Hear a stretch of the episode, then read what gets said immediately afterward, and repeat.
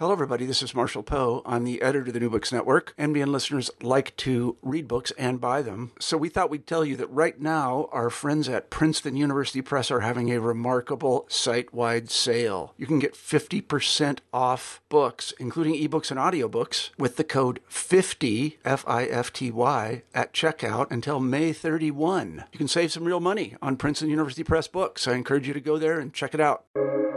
Welcome to the New Books Network. This is Richard Ocejo, a host on New Books in Sociology, a channel on the New Books Network. And this interview is being done in partnership with the Community and Urban Sociology section of the American Sociological Association and its academic journal, City and Community. Joining me today is Hilary Angelo, Assistant Professor of Sociology at University of California, Santa Cruz. And she's going to be talking about her recent book, How Green Became Good Urbanized Nature and the Making of Cities and Citizens, a historical sociological analysis of the origins and meanings of urban greening, greening practices in cities, and urban green spaces. Hilary, welcome to the podcast. Thank you. Thanks for having me. Great. So I was wondering if you could just start by telling us just briefly about your background and how you came to work on this project and write this book.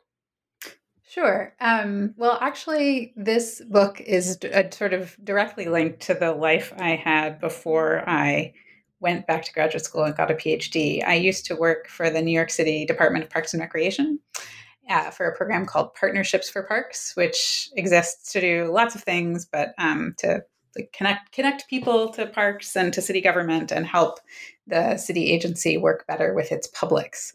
So while I was there, I became interested in a lot of the themes that later led me to this book. Um, I was, yeah, sort of very, became very interested in the kind of political power and people's kind of love, passionate love for their neighborhood green spaces. Um, and I was also working a lot on questions of, of access um, and in park usership of various kinds. So yeah. So with that uh, professional background, I eventually went back to, to graduate school to think about some of these questions about sort of how we learn to think about nature, um, where those those ideas come from, and how um, those ideas are mobilized when people are making decisions about the built environment.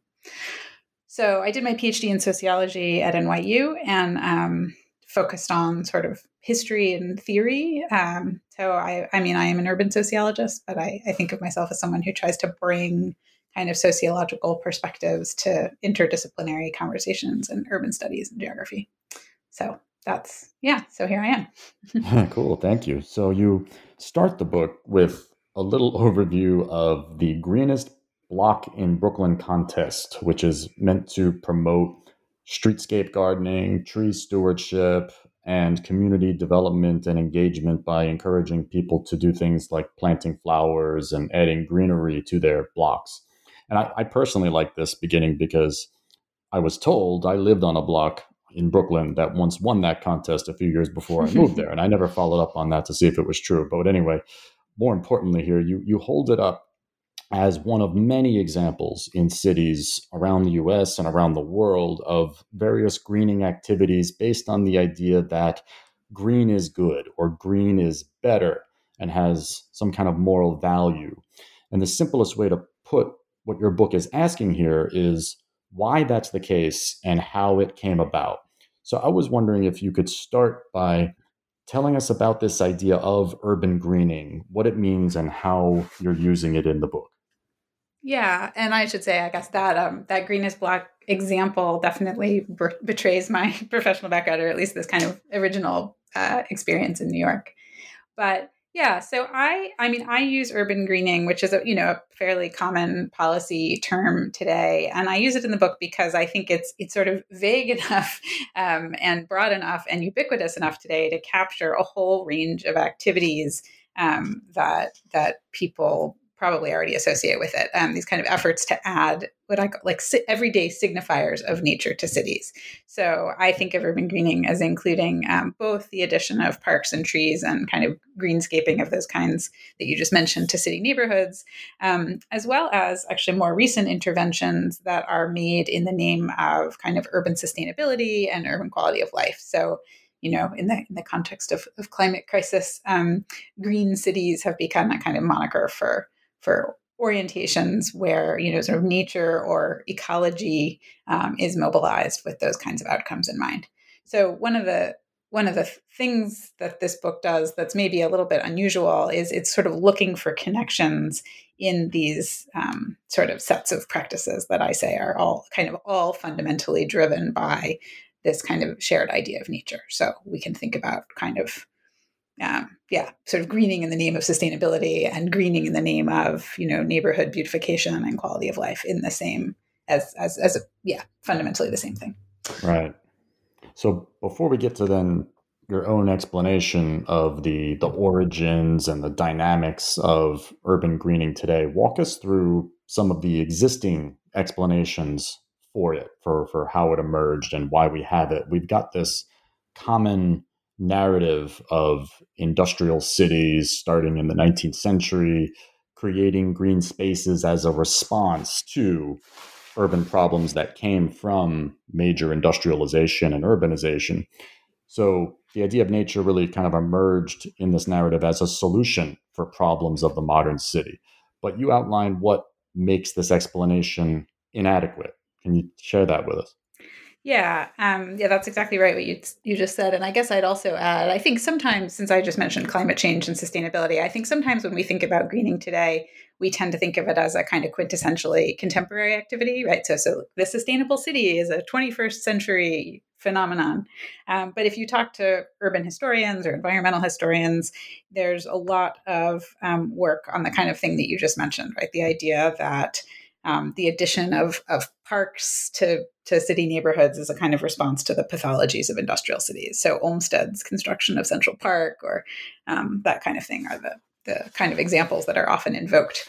But um, yeah, one of the things that the book is responding to is that these these understandings of of of why why we add green space and other forms of nature to cities are all based on research that takes these kinds of large dense industrial cities as their cases right? So if you're looking at london paris uh, and new york uh, all of these are large dense industrial cities that had those kinds of pathologies and public health problems. But um, one of the things that interested me about this practice today is how ubiquitous it, ubiquitous it is. So we see these kinds of behaviors in all kinds of cities, large and small, and also all over the world, right? So not just in um, Europe and North America, but also Asia and the Middle East, all kinds of um, places that have really different cultural and political histories and all kinds of different ecological needs today. So, in order to try to explain that, um, how the sort of ubiquity and tenacity of this uh, set of practices, I instead wanted to look at greening in a, um, a location that didn't have those characteristics. So uh, I, I chose this place called the Ruhr Valley, which I'll talk more about. Um, but it's basically it's it's low density and diffuse, and so looking at that, I was able to um, kind of trace the history of greening there and try to build this alternative explanation. So I think that's what you asked, actually asked me to speak to. But um, the alternative I pose is basically to say that this these practices aren't a response to these particular morphologies, but they're they're not they're not a reaction to to cities as a particular kind of urban form, but they can actually are are sort of better understood as outcomes of urbanization understood as a process. Um, so specifically, I look at um, especially the sort of transition from subsistence living to wage labor, um, but the kinds of new relationships to the environment that are produced through a whole set of transformations that, that go far beyond this um, particular morphology. So, so I make this different kind of argument to try to explain, yeah, why why people could green in all kinds of locations outside of large cities. Yeah, thank you. Let's let's build from that a little bit. So I'd say like the most important and the main contribution of the book is this argument of uh, this idea of urbanized nature, which mm-hmm. you state is a uh, a social imaginary that emerges from processes of urbanization and makes urban greening possible. So, yeah, tell us about this argument and what some of the logics are behind this idea of urbanized nature. Yeah, and so um, so I'll say for urbanized nature is a little a little bit of an awkward term. I couldn't really come up with a better one, I guess. But so what I was trying to do was to to you know to sort of to denaturalize this set of behaviors, right? By by kind of giving it a name and telling telling the history of this set of activities. And so um, urbanized nature is sort of my phrase for for the the understanding of nature that we get as a result of urbanization processes.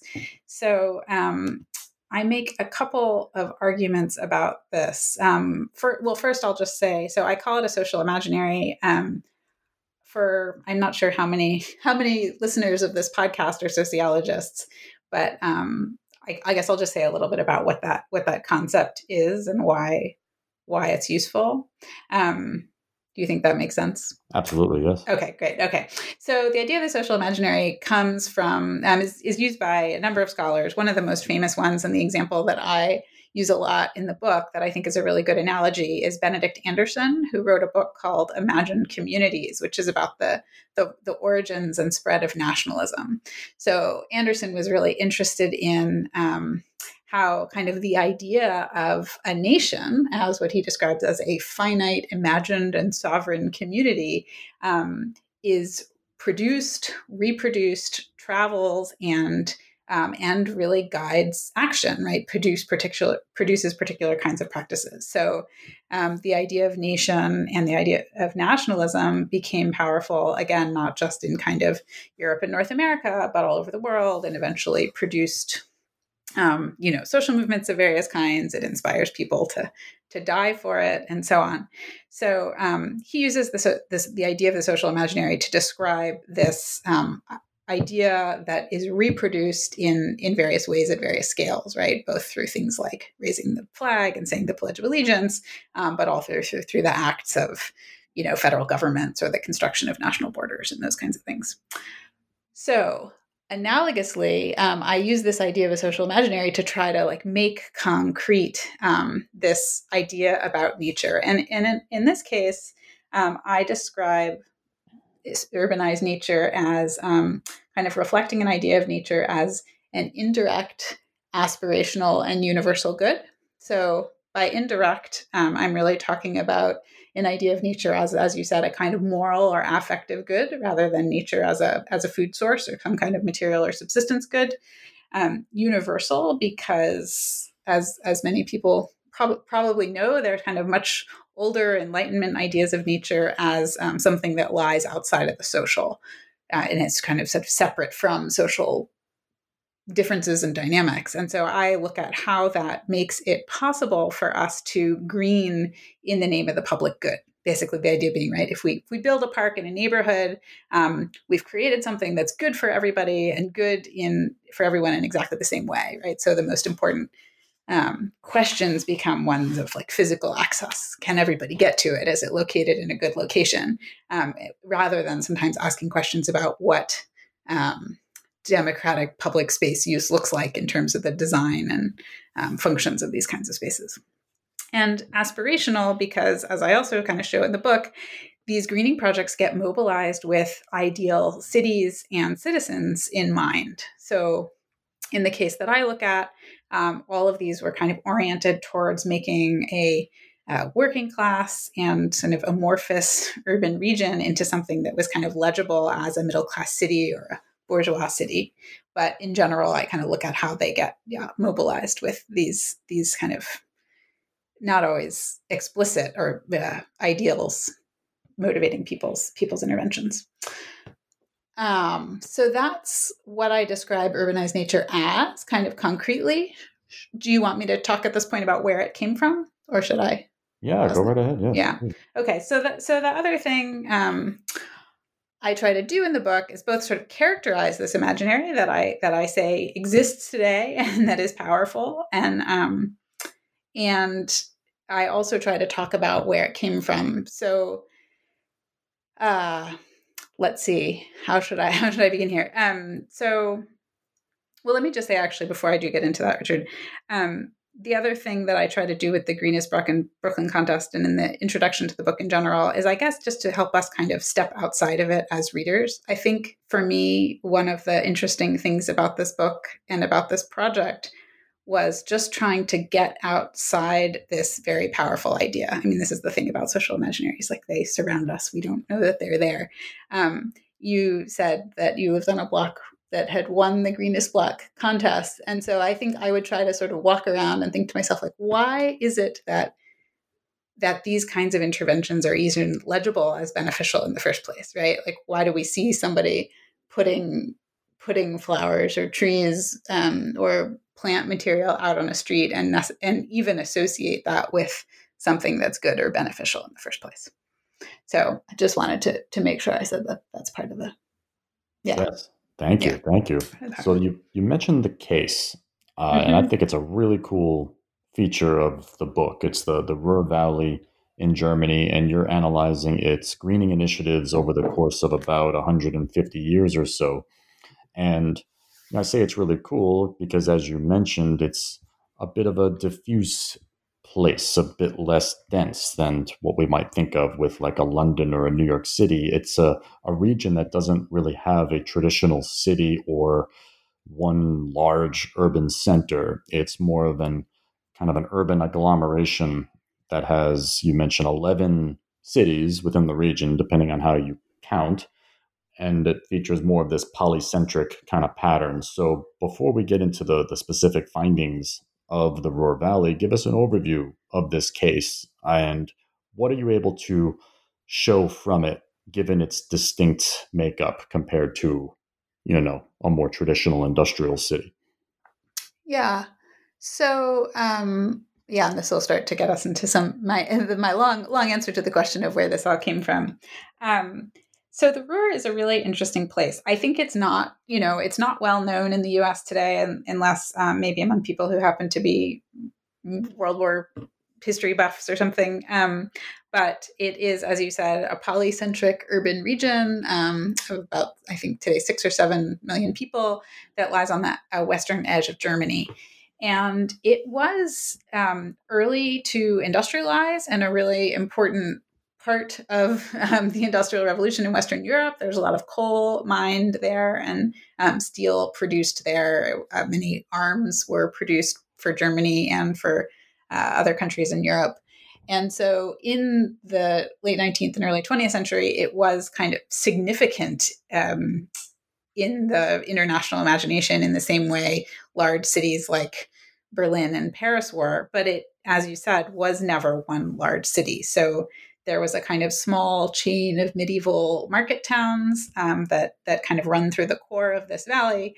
But in the late 19th and early 20th century, there also grew up uh, what essentially started as company towns, but a kind of a number of smaller cities near these coal mines and factories. Um, so yeah, it has it is it it was and remains uh, pretty pretty low density. There's a lot of kind of regional transport networks and also a network of regional green spaces that have been there for um, over a century.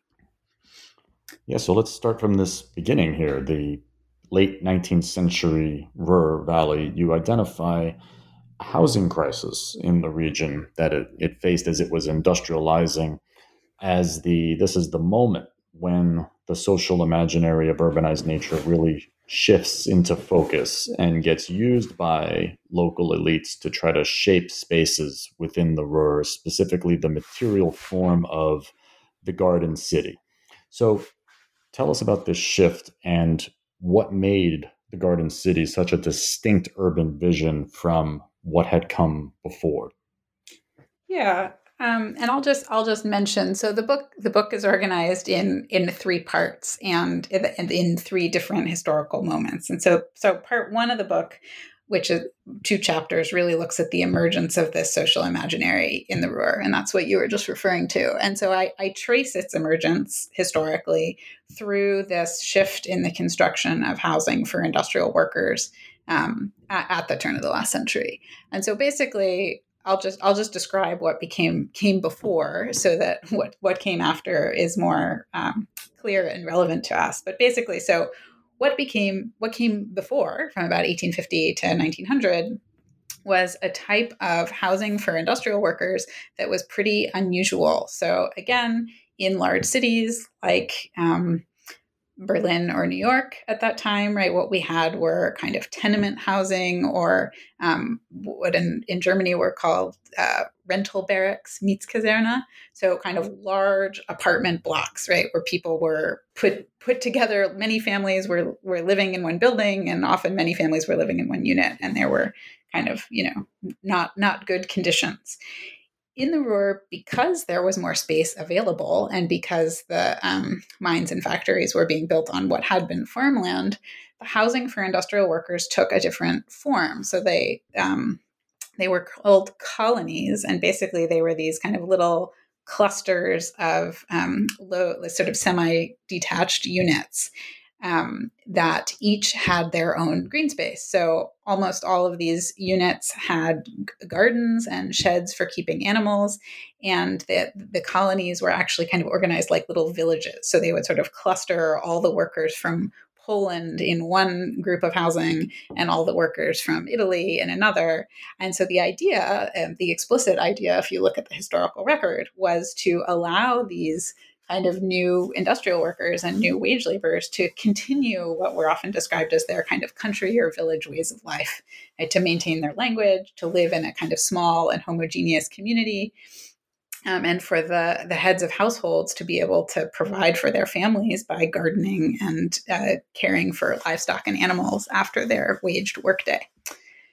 So I kind of document this and then look at a shift that happened around 1900, 1910, when um, these kind of industrial barons, and I focus specifically or most closely on the Krupp company, um, which was based in the city of Essen, they start building instead of colonies, garden cities. And so many people listening to this, I would think, are probably familiar with garden cities, certainly more familiar with garden cities than the colonies. But these were kind of, you know, borrowing from Ebenezer Howard's model, so borrowing from a model that came in the UK. And what was interesting to me about them was that they were kind of morphologically almost exactly the same as these colonies that had preceded them, right? So a garden city is still a little a little cluster of houses um, with ample green space. But what you can see, or what I was really fascinated to discover was that the kind of function of nature and the forms that it took in these garden cities completely changed. So rather than having um, vegetable gardens, each unit has one decorative fruit tree, and gardening is actually forbidden. Um, rather than having all of uh, used massive numbers of livestock, cows, sheep, goats, um, you uh, they also forbid animal keeping in these colonies. And um, you also start to see, rather than this kind of recreation of village life and a kind of cultural and linguistic homogeneity, they start really deliberately kind of mixing mixing up the residents of these places. So, therefore, um, both the kind of lower wage employees of the Krupp company, but also kind of middle class residents of the city of Essen.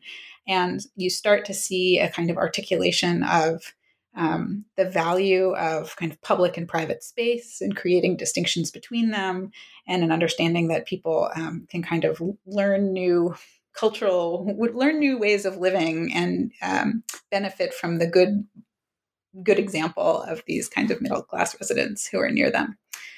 Um, and I and I, one last thing I'll just also mention is that the the kind of gendered relationship to nature completely changes as well. So while in the colonies, um, the idea was that these heads of household, men, were supposed to be able to access gardens and animals after the workday. By the uh, 20th century, we see that um, the heads of these companies, like Krupp, are saying that they're worried that if the men are laboring in gardens after hours, then they'll they'll rest at the factory. They won't be productive during their workday, and so gardening becomes a kind of leisure hobby for women and children. Mm. Um, so the argument that I make, anyway, is that this is where you see this kind of contemporary, recognizable idea of nature emerge in the Ruhr, where it turns from um, a kind of subsistence good into a kind of moral or affective good, um, and that is oriented towards leisure time as opposed to to work uh, or subsistence purposes. Um, and so yeah that's the, that's the transition that i document there. And i'll just mention i mean to say that it emerges in the Ruhr isn't the book doesn't say that this is the first place on the planet where it emerges but it's kind of looking at how it again was able to travel from a, a large dense city, right, from the UK, from a place like London, um, to this this this low density place that already had a lot of nature there in different forms, and you can still see a, a really distinct um, change in the way those spaces and materials are being understood and used. Yeah, and as the book proceeds, we really see how this idea really kind of uh, just builds and grows. And so, if we fast forward to the period after World War II, in the Ruhr, you see there happening the emergence of leisure nature and the use of greening in actual city making. And you're uh, demonstrating this era by analyzing two competing and contrasting visions of urban greening that took place there. And in the US, we probably either forget or, are totally unaware of how Jürgen Habermas's ideal of the public sphere was more than just theory or philosophy, but was actually used by German planners to rebuild public spaces. And one of the projects you discussed used this ideal to construct regional recreation parks based on bourgeois ideals. And then the second one was a more of a, a grassroots reimagining of the industrial worker colonies around this alternative ideal of the proletarian public sphere. So please discuss these these different visions and what they then tell us about urban greening uh, later on in the mid 20th century. Yeah. So, one of the things that I think is important about this set of ideas or about this imaginary is that it's available um, for all kinds of political and social visions. And, you know, it is mobilized by all kinds of actors with all kinds of relationships to power. And so that's why, um, I'll just say that's why I use that's why I call this a social imaginary as opposed to something um, like an ideology. And that is part of the reason that scholars turn to this term in the first place um, to try to kind of capture something broader than a particular kind of um, distorted view of the world that implies a particular relationship to power and existing social arrangements. So, um, so, in the first chapter, or the first pair of chapters, I look at the emergence of urbanized nature and these kind of first impulses early in the 20th century to, to create a sort of bourgeois city. And then in part two of the book, I look, as you said, at these two competing visions in the 1960s. And so, again, that's sort of that's to demonstrate its use for multiple kinds of political projects, even in the same period. So, the first one uh, that you mentioned is this sort of Habermasian notion of a, of a bourgeois public sphere. And I think you are right that we forgot in the United States. I had certainly forgotten or was less aware that um, that that philosophical ideal really was a practical ideal in post-war West Germany, where um, the country was confronting real, very real questions about how to rebuild public life after World War II.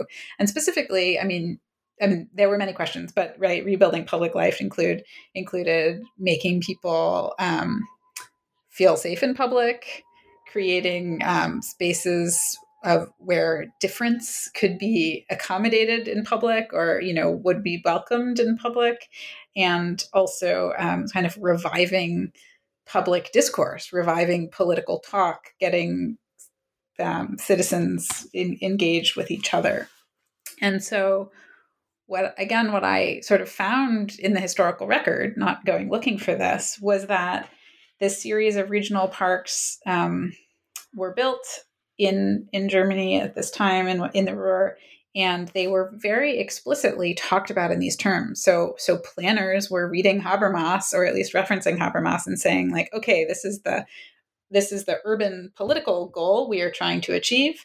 Um, we think parks and green space are really useful kinds of spaces for that project for precisely the kinds of reasons that I was mentioning before, right? Because they're understood to be universal, because they were understood to be a kind of morally beneficial and useful way to spend one's leisure time as opposed to like going shopping or listening to records or something like that, the radio. Um, and uh, and the, you see them getting mobilized in this aspirational way, right? So the construction of these parks is very much about constructing these publics, these kinds of citizens.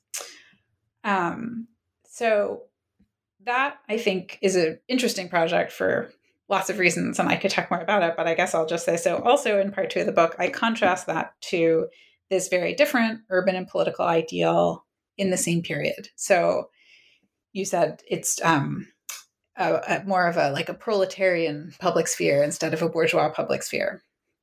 So the construction of these regional parks was part of a post-war kind of planning regime that was oriented toward creating a sort of functionally divided and automobile oriented city. And so the, this planners were also borrowing from the United States, really um, kind of, you know, looking at American cities and suburbs. And so uh, constructing these parks was part of creating a city divided into these kind of functional zones with separations between work and home and transportation um, and public and private space. And so part of the value of the parks was that they were these kinds of public spaces where everybody could come together anonymously as strangers in public. So we'd all be in the park and nobody would need to know, you know, whether Richard, whether we were professors or whether we were working class, you know, coal miners, um, and we'd all be kind of equals by virtue of the kind of the physical location of these spaces.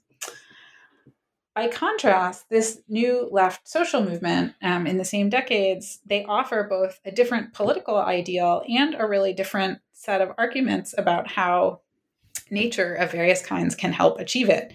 So, in this moment of remaking and kind of modernizing cities in the region, um, they're they're tearing down many of the old workers' colonies and replacing them with high-rise housing. And this uh, sort of new left social movement crystallizes to try to save these colonies. And the reason they want to save them is because, and I should say, so the colonies at this point have been kind of devalued um, imaginatively and also economically. Right? They're kind of falling apart physically. They don't have indoor plumbing, lots of them. Um, they're kind of a mess. And this is why uh, one of the reasons for, for, people want to tear them down and build high rises. But um, but they're also seen as kind of provincial, as sort of backward looking, um, as maybe the people who lived in them weren't very cosmopolitan, or maybe they weren't very, um, you know, maybe they had associations with um, the, with the Nazi era as well, although that's kind of less explicit in the historical record. But um, anyway, this new left movement like kind of reclaims them and turns all those narratives around. They say that's actually not the case. In fact, like what these are examples of is this really kind of amazing community space where by virtue of what they call kind of semi-public spaces, but mostly green spaces, um, people kind of come together and build solidarity, build a shared political consciousness, um, build community. And so they describe the gardens and the animals as the kind of material objects and spaces that facilitate all this. So, just for one concrete example um, that I mentioned in the book, they talk about, they say something like people who have a lot of rabbits are supported by their neighbors. And so the argument here is that um, when you have when you're raising rabbits, if you go out of town, you have to ask somebody to take care of them. Um, you end up with a lot of baby rabbits, so you have to give them away to your friends. Um, the same kind of things that happens if you have a very productive fruit tree or a flower garden or something. Um, and so they look at the kind of increase in interactions that are made possible by these kinds of um, spaces and things and the kind of qualitative transformations in, in social life that result from that. So anyway, so they argue that these gardens and these this housing must be preserved because this, in fact, is the way to kind of produce uh, uh, politically engaged and uh, yeah, solidary and conscious community of that kind. Yeah, thank you. And showing those contrasting visions is really pushes this argument far. I think it's really very well done. So let's get to the third part now, where we see urbanized nature in action in, in more modern times. And you here show the perspectives of both greening protagonists, which in this case is the set of directors behind a proposed park, and audiences, just the people who receive and debate greening projects.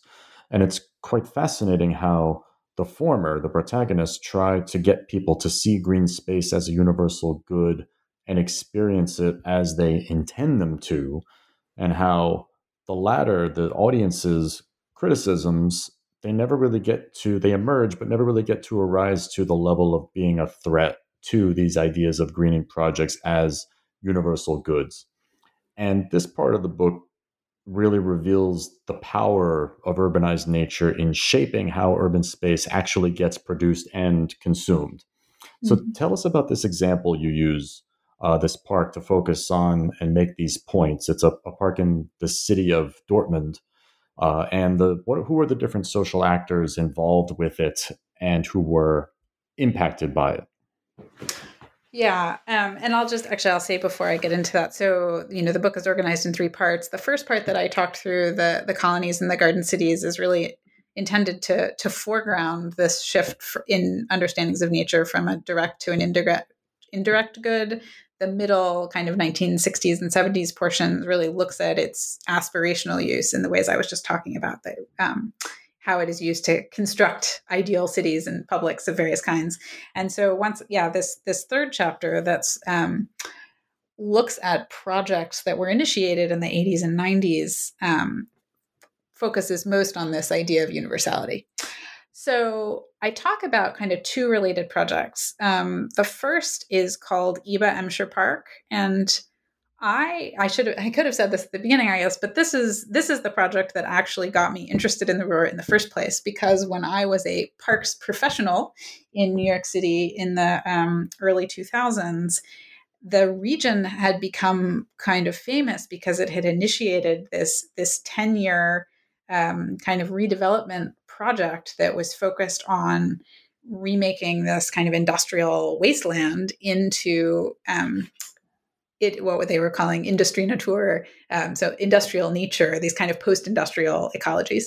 Um, and the region actually was designated a European capital of culture in, I think, in 2010 as a result of these efforts. So there was this this big, big, big regional plan um, that was that was greening oriented, right? So basically, they were going to um, connect what ha- many of these former industrial sites uh, by various greenways and blueways, right? So bike paths and boating paths, and turn many of these industrial buildings into museums and monuments and other kinds of cultural landmarks.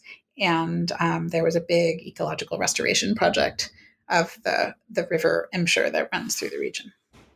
So that had had started um, in the 90s. And then when I was there doing my field work, um, so I'm just trying to remember what what year that would have been. I think it was probably in 2013 or so. Um, there ha- was another former factory site in the city of Dortmund that had been flooded. So the factory, interestingly, was actually sold to China.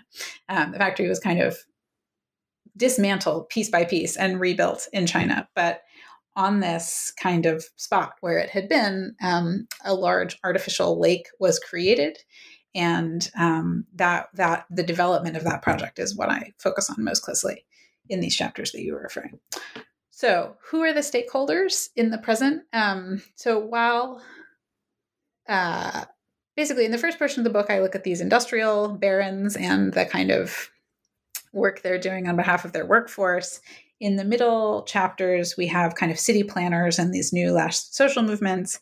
And here in the last two chapters, this is really kind of happening in the, you know, uh, under neoliberalism, right? Sort of in the current political economy. So, um, so the the kind of context of actors and some of the trade-offs that are being made are going to be pretty familiar to readers of city city and community or other urban sociologists who might be listening to this podcast so um, you have the kind of the city government, the kind of people from the planning and especially marketing department who are responsible for um, kind of conceiving and executing this lake project and making it uh, financially feasible. Um, you also have some employees of Iba Emscher Park. And so that was in a large part an EU funded project. So it's a kind of large regional management body um, that's tasked with working with all of these individual cities. Um, and there are a couple other kind of there's a regional water management cooperative and other kind of sort of nonprofit or public private actors who appear in there. Um, and then, of course, you have residents. And so I try to look more at, at their responses to these kinds of projects in the, in the present.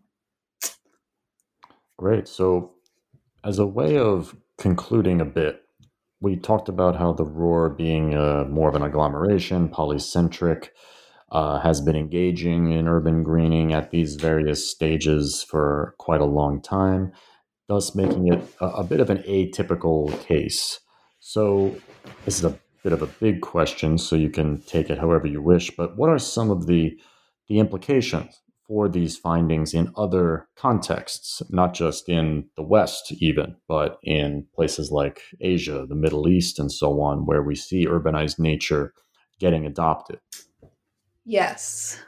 Before I get before I answer that, let me just respond to the last part of your previous question, um, or just underscore one thing that you said. So I, I, I just spent gave you a long explanation of the different actors in these chapters, and I just want to make sure that it's clear what I'm looking at there is um, the dynamics of production and reception. So, one of the things I try to show is that we are not naive givers and receivers of nature, right? So, I think it's I'm not I'm not trying to say in the book that um, that everybody thinks that nature that that we're just importing some kind of extra social nature into cities and so I, it was important to me to look at the the kind of clarity with which the producers of these projects can explain what they're doing right? Can talk about all the work that's going into um, helping people experience these spaces in the way that they intend. Um, and you did mention it but i'll just reiterate it. So I, I kind of look at that dynamic and it, by contrast how receiving audiences they they do critique these projects. They critique the fact that um, that housing has to be built all around the lake to pay for it. That was the kind of solution to the project that they came up with. And as a result, um, the park itself is too small, that kind of thing. Um, so people can still kind of engage and have all kinds of social critique with these projects. But as you also said, it's not about the, the nature itself. It doesn't get to the question of was a lake really what we needed or would other things have been more valuable? Um, so I mentioned that in part because um, it it matters for implications for the present. So I'll say two things about that. Um, you asked, so I think you asked about implications in other contexts. Um, I'm going to also just say there's a question about implications in other kind of time periods. So I basically the book sort of ends in the in the early 2000s, but the kind of physical spaces that are being remade there, as I said, are these sort of industrial wastelands, and that is not quite the same as the greening that we see today, which I was mentioning at the beginning, which is often done kind of in, in response to climate change and in the name of sustainability, right? So the green city today is not so much the post-industrial city, it's it's the the sustainable city. So I basically argue in the conclusion that that even today and in many different contexts, we see basic continuities in the way these projects are carried out um, and received. And so in um, in the context of urban sustainability planning, I've done some other work that shows that we still see a kind of bias toward green solutions. That so when when you're doing sort of sustainability sustainability planning of various kinds or climate adaptation and mitigation efforts, um, sometimes those interventions might look green, right? Like it might look like um, a rain garden, or it might look like increasing tree cover in a neighborhood to try to deal with urban heat island effect or so, something like that. Uh, but it often doesn't, right? It often looks like um, improving public transit so people don't have to drive to work as far and thereby reduce emissions. Um, and so I found in current urban sustainability planning that we still see a kind of bias or an orientation towards these sorts of aesthetically green kinds of interventions, regardless of their um, ecological or social impacts. And so I argue that that's a kind of another example of the power of this idea and how it continues to kind of organize our thoughts about um, interventions in, in, in, the built environment. So that's one, um, just a kind of basic argument about continuity in the present. And the other, um, as you mentioned, is yeah, I, I try to use the historical argument that, that I developed in the Ruhr to try to talk about why I think it is the case that we see, again, these kinds of sort of physically and aesthetically green interventions carried out with many of the same kind of um, rhetorical in normative valences, right? The idea of being green as good and beneficial all over the world, right? So Ethiopia recently um, planted a, how, how many trees? I can't remember. They had a you know a million or a billion trees initiatives. Um, we talk a lot about kind of nature based solutions to climate change. Um, there's been some great work done on cities in um, China that looks at the kind of eco spectacles uh, that are being built there. And so um, while the network now on which these ideas travel is uh, increasingly kind of international nonprofits and consultants and other kinds of organizations that create best practices, um, I think you see the same the same sorts of ideas being mobilized. And the result, of course, in in all of these cases, is that we end up um, producing cities that might look green, but that may not be the, ecologically sound, even if it's in the name of ecological sustainability that these interventions are carrying out, that may be completely at odds with the sort of cultural and social history of the place in which they are built, um, and that may not particularly meet the needs of people who are living there. Um, and sometimes even have kind of regressive ecological or social impact. So one of the um, one idea that's that's quite common in our field today or that people are doing a lot of research on is the idea of green gentrification right? This kind of paradox that these green improvements so often um, displace people as a result because property values go up when you put more trees in a neighborhood because people love trees so much. So um, I, I would even say that this this the power of these ideas should be seen as a factor in even those sorts of processes right? That it's not just natural that trees would increase property values, but that trees increase property values in a context in which everybody loves trees. Um, so, yeah. Oh, thank you very much. Your, your book has really given us a strong theoretical lens uh, and foundation for understanding a really broad range of problems. And this idea of urbanized nature, this social imaginary, does what good theory should do and allows us to to understand a, a variety of, of context and issues that are happening that have a lot of some similarities, or perhaps different forms. Uh, so, Hilary, you've been very generous with your time, but before we finish, please tell us what you're working on now. And I realize that's a bit of a, a mean question because you've just written this great book, and now I'm asking you, what's next? What do you got? um, uh, well, thank thank you for your time as well. Uh, I'm do, doing a couple of things right now. So one that I that I sort of mentioned obliquely when I was just speaking is I've been doing a lot of work on contemporary urban sustainability planning. So trying to really bring bring many of the book's motivating concerns into the present more explicitly. Um, and so some of that has involved this kind of the aesthetics um, and representational dynamics of contemporary sustainability planning um, I'm also doing some work with my colleague and collaborator collaborator David Wachsmuth on on kind of how and why cities became the solutions to global climate problems in the first place.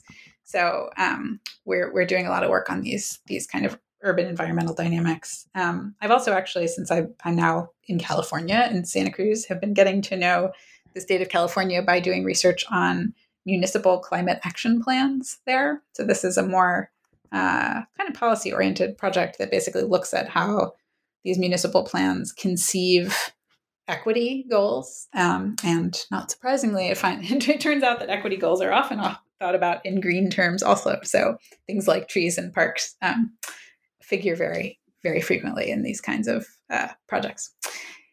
And uh, so that's, yeah, that's most of my current work, though I'm just beginning to think about um, a project on public lands in the American West. So but that's that's that's a longer term one. Well, cool. Well, thank you again. Congratulations on the book, and hopefully, when those projects start to bear fruit, we'll have you back on. I would love that. All right. Thank you very much. Take care. Thank, thanks.